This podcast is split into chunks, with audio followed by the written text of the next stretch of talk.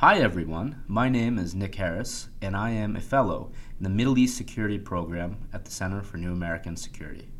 The Middle East Security Program is wrapping up a year long project where we investigated different policy options for the U.S.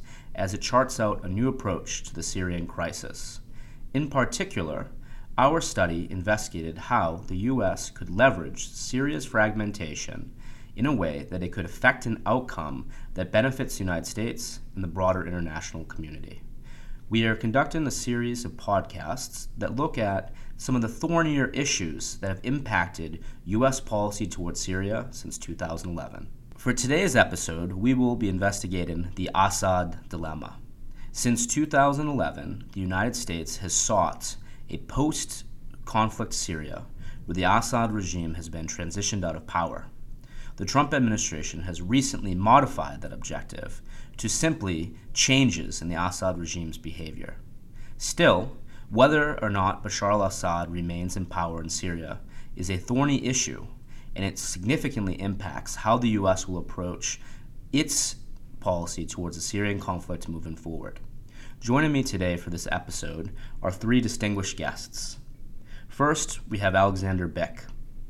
Alexander is a research scholar at the Henry A. Kissinger Center for Global Affairs at Johns Hopkins School of Advanced International Studies. From 2014 to 2016, he served as Director for Syria at the National Security Council. Previously, Alexander served in the State Department's Bureau of Conflict and Stabilization Operations and on the Secretary of State's Policy Planning staff. Before joining the U.S. government, Alexander worked in Libya as director of the Carter Center's International Observation Mission for the country's first post conflict elections. In regard to Syria, Alexander played a lead role in developing and coordinating the Obama administration's strategy to defeat the Islamic State and supported negotiations with Russia to advance a peaceful settlement to Syria's civil war. We're also happy to have Faysal Itani join us today. Faysal is a resident senior fellow with the Atlantic Council's Rafiq Hariri Center for the Middle East. He focuses on the local dynamics and geopolitics of the Syria conflict at the Atlantic Council. Faysal also teaches Middle East politics at George Washington University. In particular, regarding the Syrian conflict, he has analyzed the Assad regime's strategy, U.S. policy towards the Syrian conflict, regional competition that has resulted from the Syrian conflict, and approaches to stabilize in Syria, both during the conflict and in the aftermath of the conflict. And last but not least, my co author on this report, Kaleigh Thomas. Kaleigh is a researcher in the Middle East Security Program here at CNAS. Previously, she was program coordinator for both the Middle East Security and Energy, Economics, and Security programs here at CNAS. In addition to her work on the Middle East, Kaleigh is currently conducting research on the state sponsor of terrorism sanction designation, and she's an expert on how the U.S. approaches uh, economic strategies to impact international affairs. Thank you, Alexander, Faysal, and Kaleigh, for joining us today. Since August 20, 2011, President Barack Obama has called for Bashar Assad to step aside. U.S. policy since that statement has been shaped by a goal to seek either post Assad uh, future in Syria or a future Syria where Assad's regime has changed its behavior significantly and can be welcomed into the family of nations. Alex, my question is why has it been so difficult for the U.S. to achieve these goals? Thanks, Nick, and obviously it's a pleasure to be here at CNS and, and um, uh, with Faysal and with Kaleigh to, to talk about um, this set of issues. It's a really, really difficult one. Uh, you've titled this uh, the Assad dilemma, and I think you know I'll just start off by saying I think it is a genuine dilemma. This is a really really tough problem. Uh, within the administration, the Obama administration, we came back to this issue time and time again. President Obama personally, uh, his cabinet, uh, an enormous amount of intellectual energy was uh, spent trying to figure out how to deal with this problem. And I think it, it really is a good illustration of where uh, America's values and America's interests have been at odds with one another in different ways as the uh, conflict has evolved. Maybe a good way to start out in, in answering this question is to uh, really kind of demythologize a little bit what the U.S. position was. Assad must go is the mantra that everybody returns to. But if you look at that August 18, uh, 2011 statement, what uh, the uh, President Obama said was the time has come for President Assad to step aside. And this was in the context of really uh, escalating violence against the Syrian people by the Syrian government. Uh, particularly, the statement cited uh, violence in Deir ez-Zor and, and in Hama. But the very next sentence, which gets almost no attention now, said uh, it's up to, uh, excuse me, the United States cannot and will not impose this transition upon Syria. It is up to the Syrian people to choose their leaders. We have heard their strong desire that there not be a foreign intervention in their movement. What the United States will support is an effort to bring about a Syria that's democratic, just, and inclusive for all Syrians. We will support this outcome by pressuring President Assad to get out of the way uh, of a transition uh, and by standing up for the universal rights of the Syrian people, along with others in the international community. And I think clearly that statement was intended to not paint the Syrian opposition as stooges of the United States. That was its immediate intent. But within it, I think, is a very clear demonstration of how the president viewed this issue, which was this would not be a military project. With the shadow of Iraq, uh, Afghanistan, and, and shortly uh, thereafter, uh, I think Libya would fit into this same pattern. Uh, the president was very hesitant to use military force to bring this about, and I think that that uh, element of the statement has been lost, and uh, I think intentionally misinterpreted by many actors over time. Um, so, you know, I think uh, if the question is, you know, why was that objective not achieved? There are a whole host of different things that, that we can point to. Um, clearly, sanctions didn't work. A mass insurgency didn't work, uh, and negotiations essentially have had almost no effect on Assad's determination to stay in power. And I, I can lay out just a few reasons for that.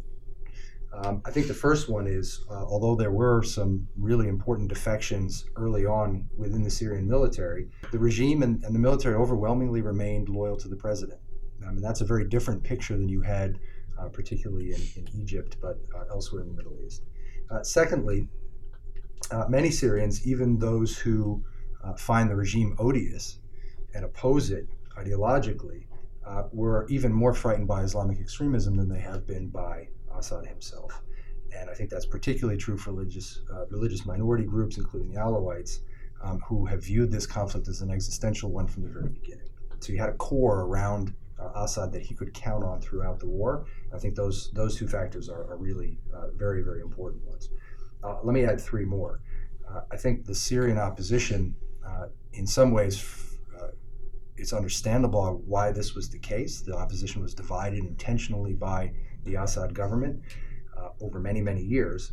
But it also failed to cohere effectively, and it failed to overcome the divisions among its external sponsors, and it failed to put forward, uh, I think, a unified front which was effective. I worked, uh, as I think you heard in the, in the introduction that I gave, I worked on Libya before working on Syria, and there the opposition cohered much more effectively. Even with that coherence, we ended up with three governments in Libya.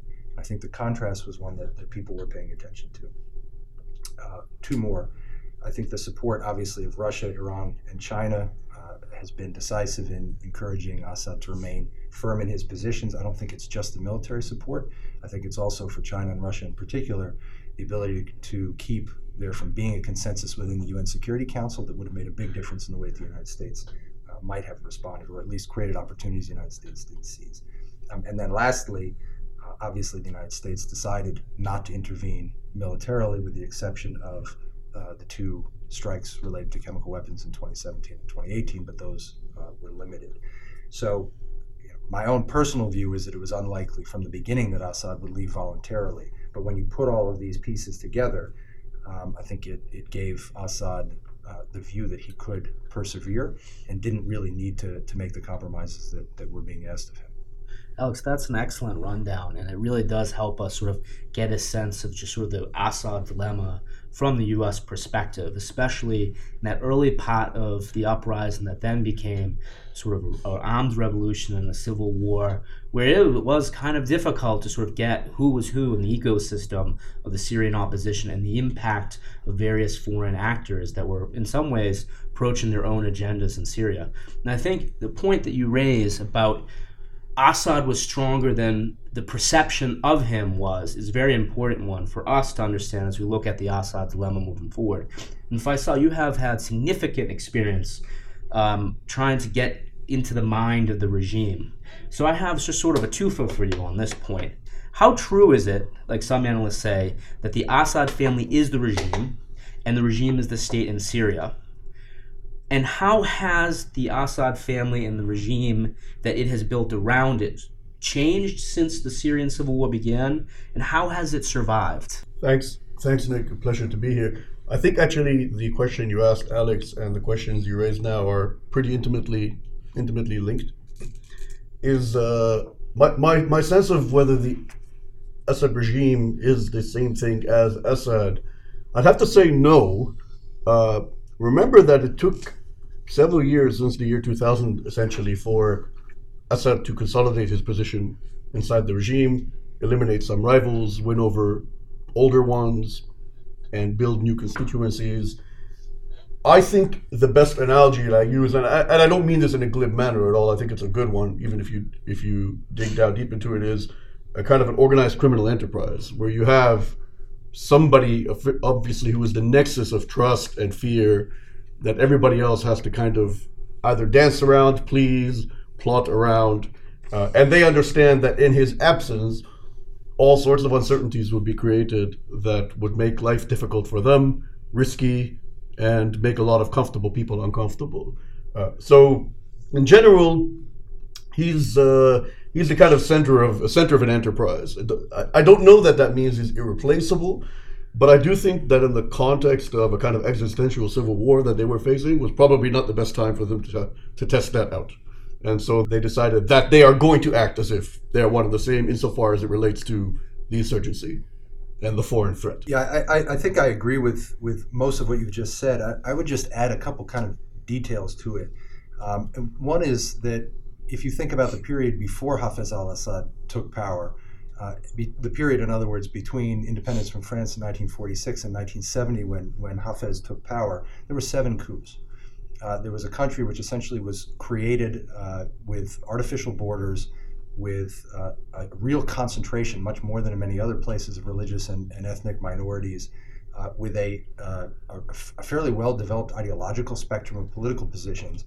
It was highly unstable. And I think about Nasser's comment in the 1970s as Syria and Egypt were considering and experimenting with unity. Nasser is, is reputed to have said Syria is ungovernable and what uh, that, that these factions, in other words, were more than than he was able to to deal with, and you know the fact that Hafez came in and was able to create a system which has endured as long as it has is a testament to having figured out something about how to control Syria as, a, as an entity. I'm not saying that it's a positive thing or a negative thing, and part of that is a real cult of personality. Uh, there were, uh, by the time of Hafez's death, according to Fuad Ajami, there were 3,000 statues um, of the president dotted around the country. That's a lot of statues, and it's a, it's a cult of personality, which um, was one of the ways of legitimating the state. And I think the real question, and it gets to the heart of the, the dilemma, the policy dilemma for the United States at least, and I think for others, but certainly for the United States, is if you pull out, can you pull out the top? And the deck of or the, the house of cards remains intact or if you pull out the top does the house of cards collapse and i think some analysts have confused the question of the relative density and experience and, and coherence of the administrative system of the Syrian state, which I think is pretty strong, with the, the elite, that top group of people who have been dependent on Assad. And I think the judgment within the United States government was that it was a real risk that if you took that top card out, the whole thing would, would collapse. Kaleigh, I want to ask you we've seen this before, time and time again the U.S. and other international actors have recognized these dynamics that Faysal and Alex have laid out with other regimes in Sudan and Iraq, North Koreans. and now also with the Venezuela crisis, we see that there's this sort of tendency to turn to sanctions and the tools of economic statecraft to either force changes in the behavior of regimes or to put the pain on certain key sectors within regimes to try to get them to come to an agreement that the sanction con- sanctioned countries want. From your perspective, how would you characterize the U.S. approach to the Assad regime from the perspective of sanctions and the tools of economic statecraft? Yeah, thanks, Nick. I I think there has been definitely a reliance uh, from the United States on economic and financial pressure uh, in incentivizing Assad or members of his regime to change their behavior. Um, in in a way that is amenable to the United States. But some of the points that Faysal and Alex laid out earlier, uh, such as kind of the criminal uh, enterprise nature of the regime and its elites, as well as uh, its increasing reliance on Moscow and Beijing, definitely interrupted and inhibited uh, the ability for the United States to use economic warfare to affect the changes that it wanted to see. I think it is important to note that sanctions alone generally have not changed regime behavior in the past. Um, and I don't think there's a sanction expert who would say that that is achievable. But usually, if you use sanctions in accordance uh, and accompaniment with other tools such as military force or public diplomacy, uh, that they can p- play an important part. However, in Syria, we saw uh, both Russia and China step up militarily, uh, diplomatically, and then also financially to kind of cushion the impact that US and European measures, uh, while intense, had on the regime and specifically the elites within Syria. So, what we saw is that the economic impact that these measures had, as they did impact the Syrian economy in the immediate after, uh, aftermath of those measures that went into effect in 2011, um, that even in that aftermath, that the regime elites were willing to see the Syrian people suffer as long as they could maintain their own financial gains. So that has really inhibited the US's ability to affect change. I, I do want to agree absolutely, and I want to add one more point that links back to your original question, which is why is it that we have not been able to affect change of behavior? I think from the very beginning, the, the kind of macro problem was, uh, and I'm not saying each president believed this, but I'm saying the people who were thinking a lot about Syria uh, misunderstood the, uh, the, the, the zero sum nature of the way the regime saw their situation, uh, and which is what which is what caused them to go and shoot protesters in Daraa and in Homs, etc., because they viewed that if they make any any concessions at all, what they're actually admitting is we don't we can't do whatever we want. We have to make uh, concessions, and therefore this whole thing is going to unravel. And that circle of fear and trust unravels too. The criminal enterprise doesn't work. So when we come up to them and we tell them we design a policy like we have now, for example, around maximum economic pressure because we want to instill regime change, change of behavior, whatever.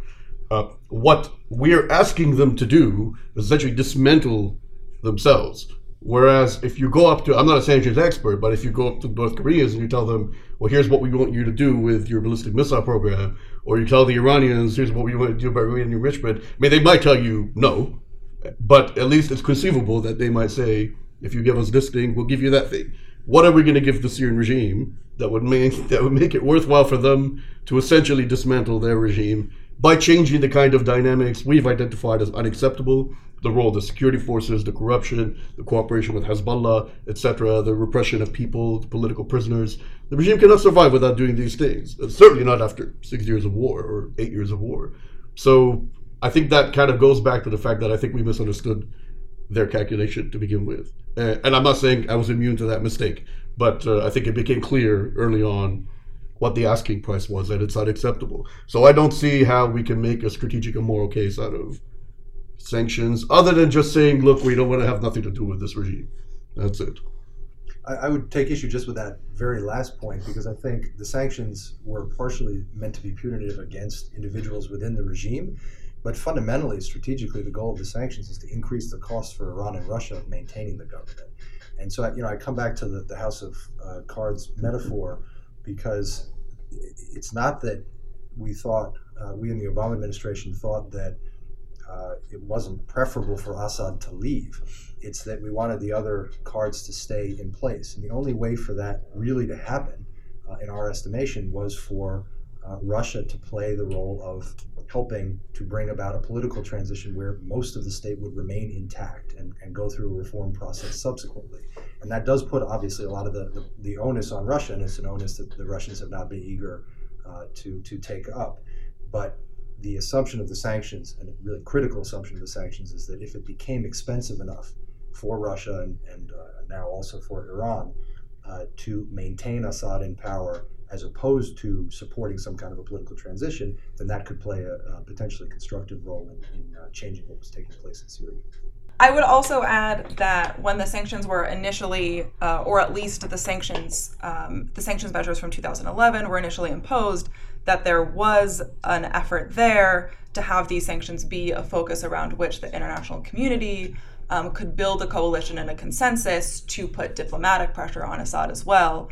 Obviously, that worked in the case of Europe and the European Union, as well as Turkey and some members of the Arab League. Um, but that did not obviously convince Russia and Iran to turn their backs on, on Assad. So, I mean, that takes us back to Alex's point of how do you change Russia and Iran's calculus today uh, and then hopefully change their behavior in the way that they deal with the Assad regime. So I want to pick up on this thread because the three of you have really given us this really excellent way of looking at how different levers of American power that have been attempted to try to change the Assad regime's behavior, or as some would say, fundamentally lead to changes in the regime or an exit of the regime from Syria, have sort of run up against the wall. And so, my question is is it useful this late in the Syrian crisis for the U.S. to continue to try to keep insisting on changes in the Assad regime's behavior?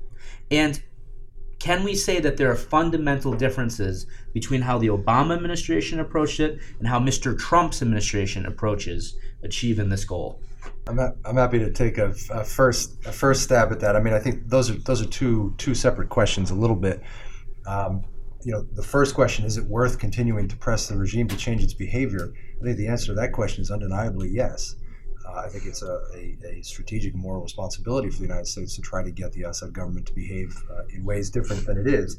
And I could enumerate uh, a number of areas where I think, uh, even uh, absent a political transition, that uh, you know major improvement could be made. The treatment of detainees, the allowance of humanitarian assistance to come into the country, um, and a, a, number of those uh, steps that the United States has called for for many years.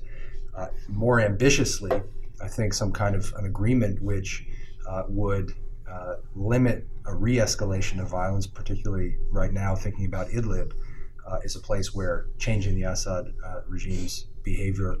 they're gunning for that that operation. I think restraining them is something that's very very important. And then, you know, more ambitious than that even would be some kind of an agreement where Syria's uh, unity would be maintained and foreign forces would leave. I think that's in the interest of uh, most Syrians. I think it's in the interest of the United States. Um, so, are there things that we would like the Syrian government to do, even if it doesn't, uh, even if it remains in power? Uh, yes. I think we should have extremely modest expectations about their interest in doing any of those things, and in the interest of, of uh, Russia and Iran in, in pushing them to do those things.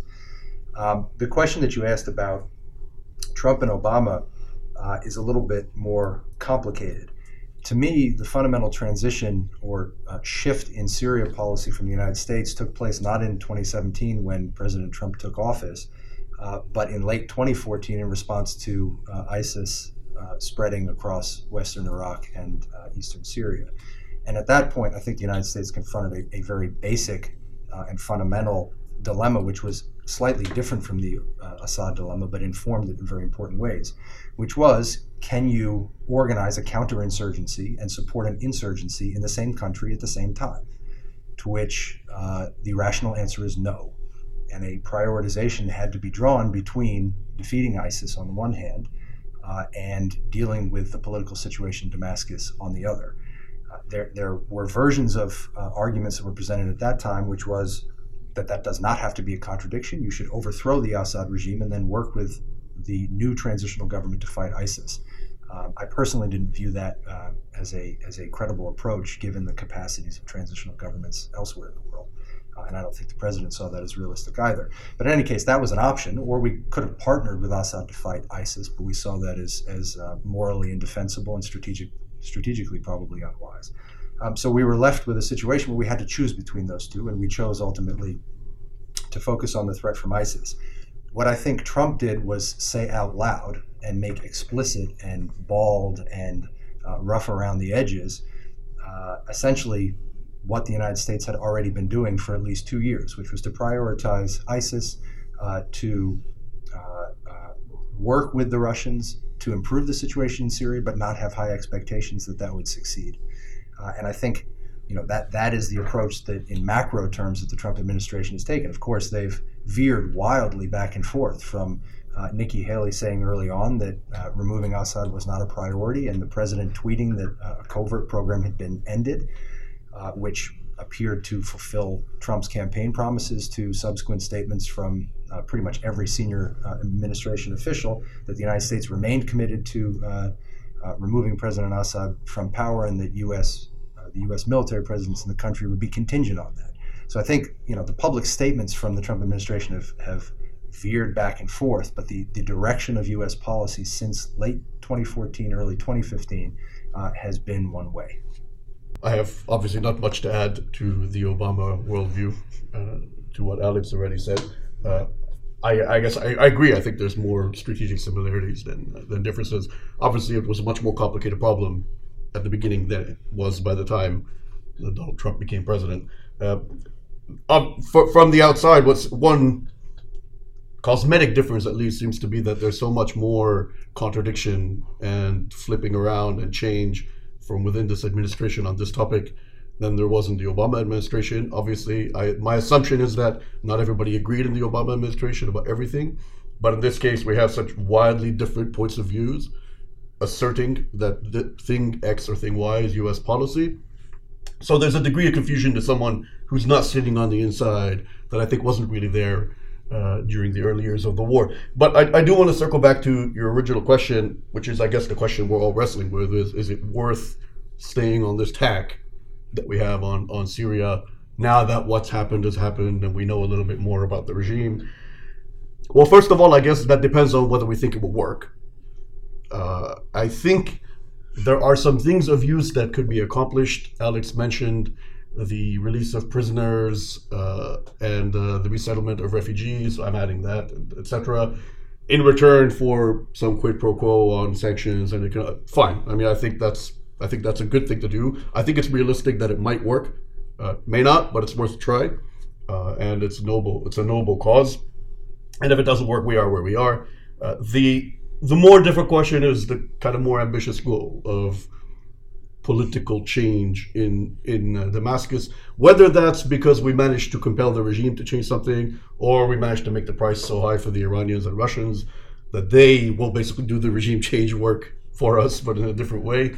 Uh, for a number of reasons, that I mean, I'm happy to speak about them, but it's really long and complicated. Uh, I don't believe either of those things will happen. Uh, and therefore, my assumption is that that particular track won't work. The ambitious uh, economic sanctions track. So that leaves us with two options.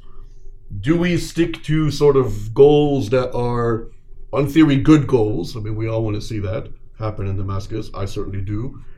Even though there is no reasonable expectation that it will happen anytime soon at an acceptable cost, unless we go to war in Syria, which we won't. Uh, or do we say, actually, we should not be in the business of asking for things from much weaker parties that they won't deliver only because we don't want to take on that same risk. I have to say, I lean towards not asking for something you're not going to get as a world superpower from some from a much weaker party, and just kind of defining down your aims and your goals to sort out what your appetite for risk is and what you think the realistic policies are. That's my own point of view. Kaleigh, I want to jump in and ask you a question regarding this. Um, there, you get the sense when you talk to Trump administration officials and you see some of the statements that have come from senior Trump officials, particularly regarding Iran, uh, that there's the sense that by having a maximum pressure campaign on Iran through sanctions, you can stir up the hornet's nest within Iran that therefore forces the Iranians to sort of diminish their presence in Syria. Syria. To my mind, that policy seems to pair with this other sort of idea that you can sort of sanction Assad to his knees and make it difficult to, for Russia to carry him. What is your perspective on the use of sort of economic statecraft to achieve those types of goals? I think there has been a tendency in the Trump administration to both be attracted to these maximum economic pressure campaigns. They've been talked about in the context of North Korea, Iran, even Venezuela now, as well as Syria. Um, and there's also this obsession with a kind of Trumpian big for big deal, um, which is what is imagined in the case of North Korea and Iran and potentially Syria. Um, and so there's definitely a lot to unpack when you look at how maximum pressure can play a role in achieving some sort of big for big deal. I think overall, the idea of kind of at the base saying we have this long laundry list of things that we're asking for, um, you know, very meaningful reforms from the Assad government in exchange for a single kind of large lifting of US sanctions and restrictions. Something like that, as for a number of the reasons that Faysal pointed out, is probably not achievable. So when you look at using economic pressure to seek and effect change within the Assad regime, you do need to be very specific about what changes you're looking for. I think it's important to note that when uh, President Trump renewed the national emergency in the context of Syria in May of 2018, that he did uh, say that he intended to renew that national emergency the next year unless there were changes in the policies, composition, or behavior of the regime. And that's kind of been the top line target, I think, of the United States. And then alternatively, you've seen the US Congress try to parse that out a bit more in pieces of, poten- of legislation, potential laws like the Caesar uh, Civilian Protection Act, where they've enumerated a very long list of changes, including, you know, adherence and fulfillment of the requirements of the Chemical Weapons Convention, um, release of prisoners, uh, irreversible progress in the uh, uh, progress in the Geneva process, um, and a number of other things, actions to be taken by Syria, Russia, and and Iran, which is asking for a lot of things all at the same time. Um, it's not a kind of staged out progression of changes, and I think that usually when you think about using economic pressure, you do want to envision a bit of a ladder. So if we're going to ratchet economic pressure up, which there is potential to do in the case of Syria, uh, as is outlined in the Caesar Civilian Protection Act, you want to be clear about what will lead to the ratcheting of pressure down. And I think it is a disservice to the United States and to US policymakers to make that a one for one. We're asking for all of this lump sum in change for a significant um, lifting of US sanctions and to and to identify and to delineate that ladder a little bit more specifically. Yeah, just to come in briefly on that, I think that's exactly right. Uh, and it, it, gets a bit to something that Faysal said a, moment ago, which is, you know, a superpower shouldn't be out publicly asking for things that it's going to be embarrassed on. I don't, I don't disagree with that. But I think now about the op ed that, that Bill Burns had in the New York Times yesterday about the practice of diplomacy. Diplomacy is routine and systematic and continuous activity between states. What you want to see is a clear set of expectations from the United States, which represent what the United States wants to see from other states in the world. That should be clearly communicated and consistently communicated. And it may be that the answer is no over and over again. And it may be that circumstances change and the answer suddenly becomes yes the problem with uh, Syria diplomacy right now, and, and obviously I'm not privy to everything that Jim Jeffries and, uh, and Jim Jeffrey and his team is uh, are doing, but the problem is that the demands are public and inconsistent. Mm. And if I was sitting in Damascus, I wouldn't know what I had to give or what I might get, or that if I gave what I had been told I might have to give that I would actually get mm-hmm. what I had been offered by one official but contradicted by another official. And I think that creates a real problem for the exercise of, uh, of U.S. diplomacy. You know, Assad has time on his side, not in every respect, but in multiple respects. And, you know, people talk about normalization with the regime or uh, rehabilitating the regime in the international community, the reopening of embassies, the lifting of sanctions etc. Uh, I am not of the view that we're going to get a lot out of the Assad regime right now on any of the fundamental things that we would like to see. However, I think we have to factor in the possibility that, uh, absent any effort to present a clear ladder, as you uh, just said, uh, eventually we will normalize anyway, and we will get nothing in return. Yeah, I absolutely agree with that. Yeah. I think their uh, the normalization thing is waiting on a, a, current president to leave and attention to shift elsewhere. But uh, it's eventually this is the natural momentum of the region is that either someone is an enemy and they work on subverting them forever, or they come back to the club. And now with this kind of anti-Islamist sentiment floating around a lot of regimes in the Middle East, there is a tendency to see Assad as at least not on the Islamist side. And there's the old trope about maybe we can drive a wedge between him and Iran and, and so on and so forth. So I, I think that's the natural tide of things, yeah. So, you know, there's there is a sort of devil's dilemma to the Assad dilemma that I want to put on the table. And it's something that has that has sort of come into public focus over the last year you know, Bob Woodward, the intrepid, um, you know, generational White House reporter, in his 2018 book, Fear Trump in the White House, states that in April 2018, President Trump ordered then Secretary of Defense James Mattis to kill Bashar al Assad and, I'm quoting, the whole lot of them, meaning senior members of Assad's regime.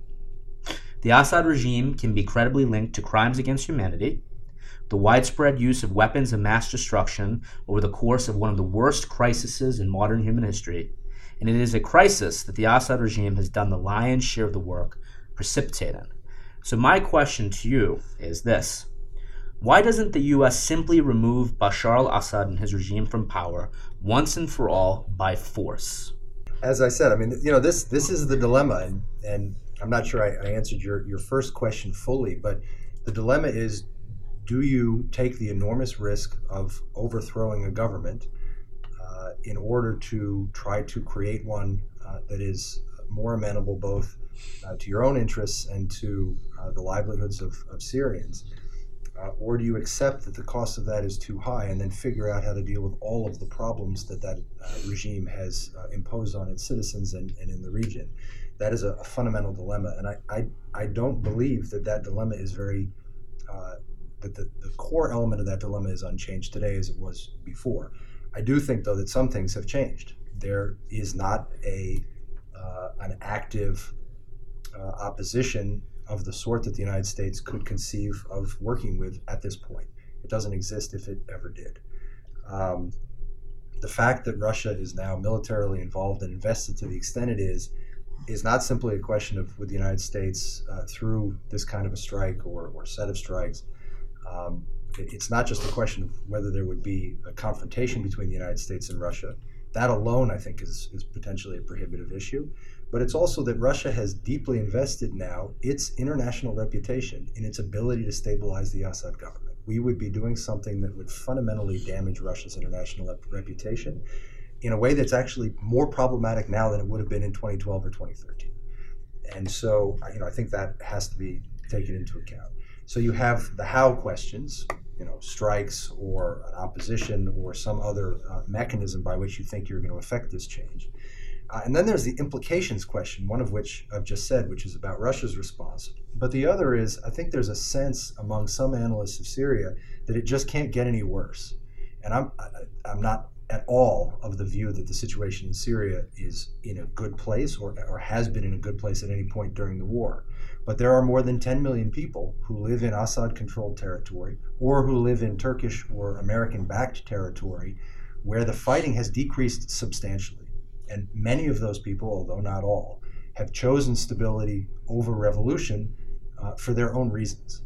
And uh, to risk the collapse of the regime at this point, uh, and the millions of additional refugees who would almost certainly flow into Lebanon, potentially try to flow into Israel, uh, Turkey, Jordan, etc.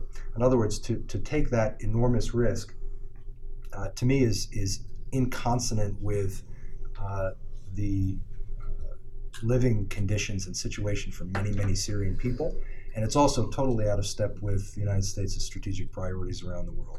We have uh, uh, the real potential, we have a real existing challenge in, in, managing North Korea's nuclear program. Uh, we have an enormous uh, challenge with the rise of China as a geopolitical force around the world. We have a resurgent Russia in Europe and affecting democracies uh, around the world. Uh, we have a, a, crisis in Venezuela that's brewing. Uh, to me, to add another large scale crisis to that list would be uh, strategically unwise. I, uh, whenever I think about this question, I, I feel slightly differently today uh, than I would have felt a few years ago about it. Um, partly because I don't think that a revolution that breaks out in a country and the decision of what to do about it is the same thing as let's go overthrow that regime. I don't think it's the same thing. And I think now would be a little more akin to the latter situation and what we did in Iraq in 2003, not exactly the same, obviously, than it would be to a situation of total flux where we have, you know, 100 actors, some of which kind of like us, a lot of which don't, etc.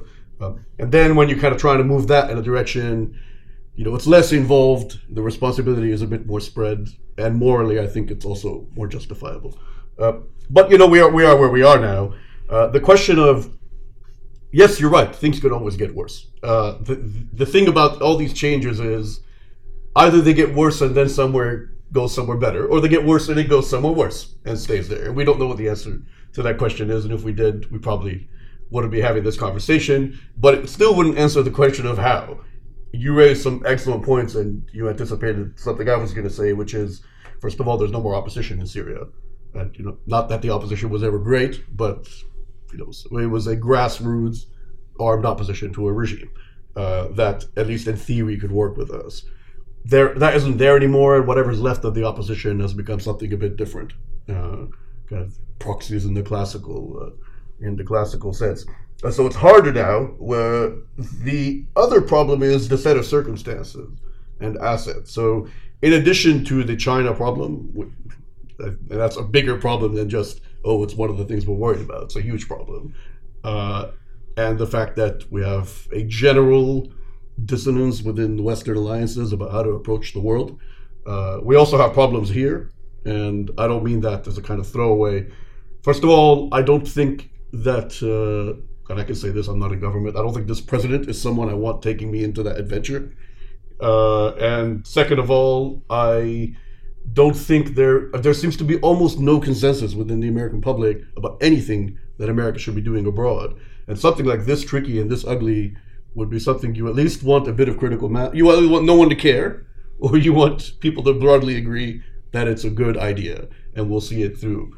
Uh, and that's not there either. So I'm very uncomfortable doing anything kind of adventurous with American foreign policy at a time at a time like that. I think I would also just add that this would put extreme pressure on uh, the United States relations that are already tenuous with its European partners, um, who I don't believe uh, would be in favor of, of such an action, and who I think are already uh, frustrated at the fact that they are kind of bearing the burden of keeping Iran uh, to adhere to the principles of the JCPOA um, and that this kind of chaos potentially in the region would make that more difficult as well as potentially exacerbate the, the refugee issue that at least the European public uh, cares about and is putting domestic political pressure on a lot of European leaders um, to think about that and to think about what steps need to be taken for refugees to be repatriated in large numbers and significant numbers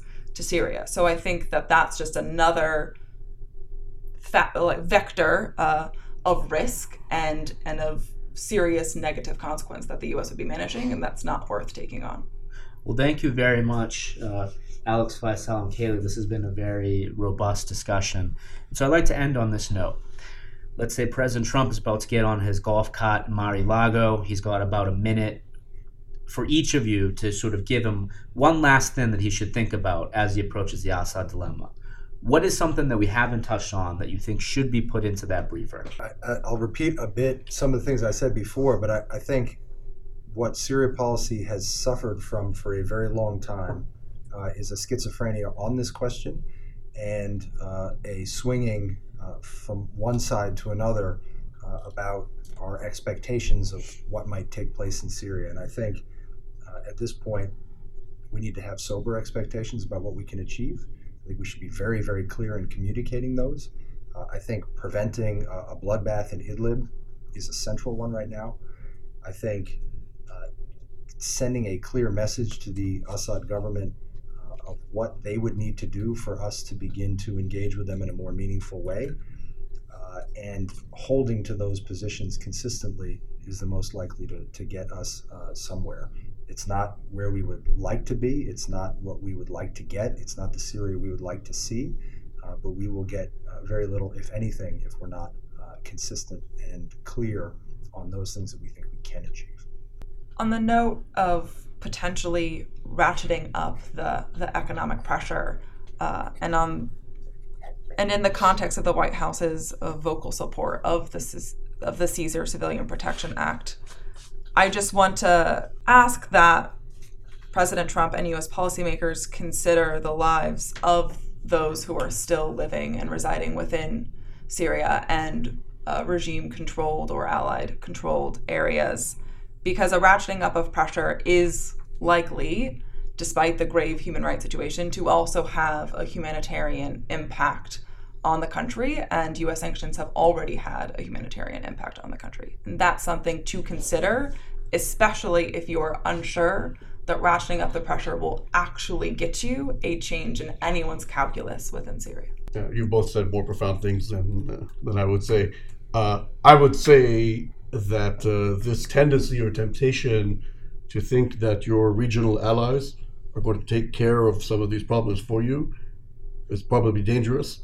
Uh, partly because I think that he or his administration seems to be overestimating the capacity of uh, the military and economic capacity of uh, of some of our regional allies, and also I think misreading their commitment or the nature of their commitment to the Iran problem, um, such that they see most of their problems through the prisms of regime security, including their international relations problems.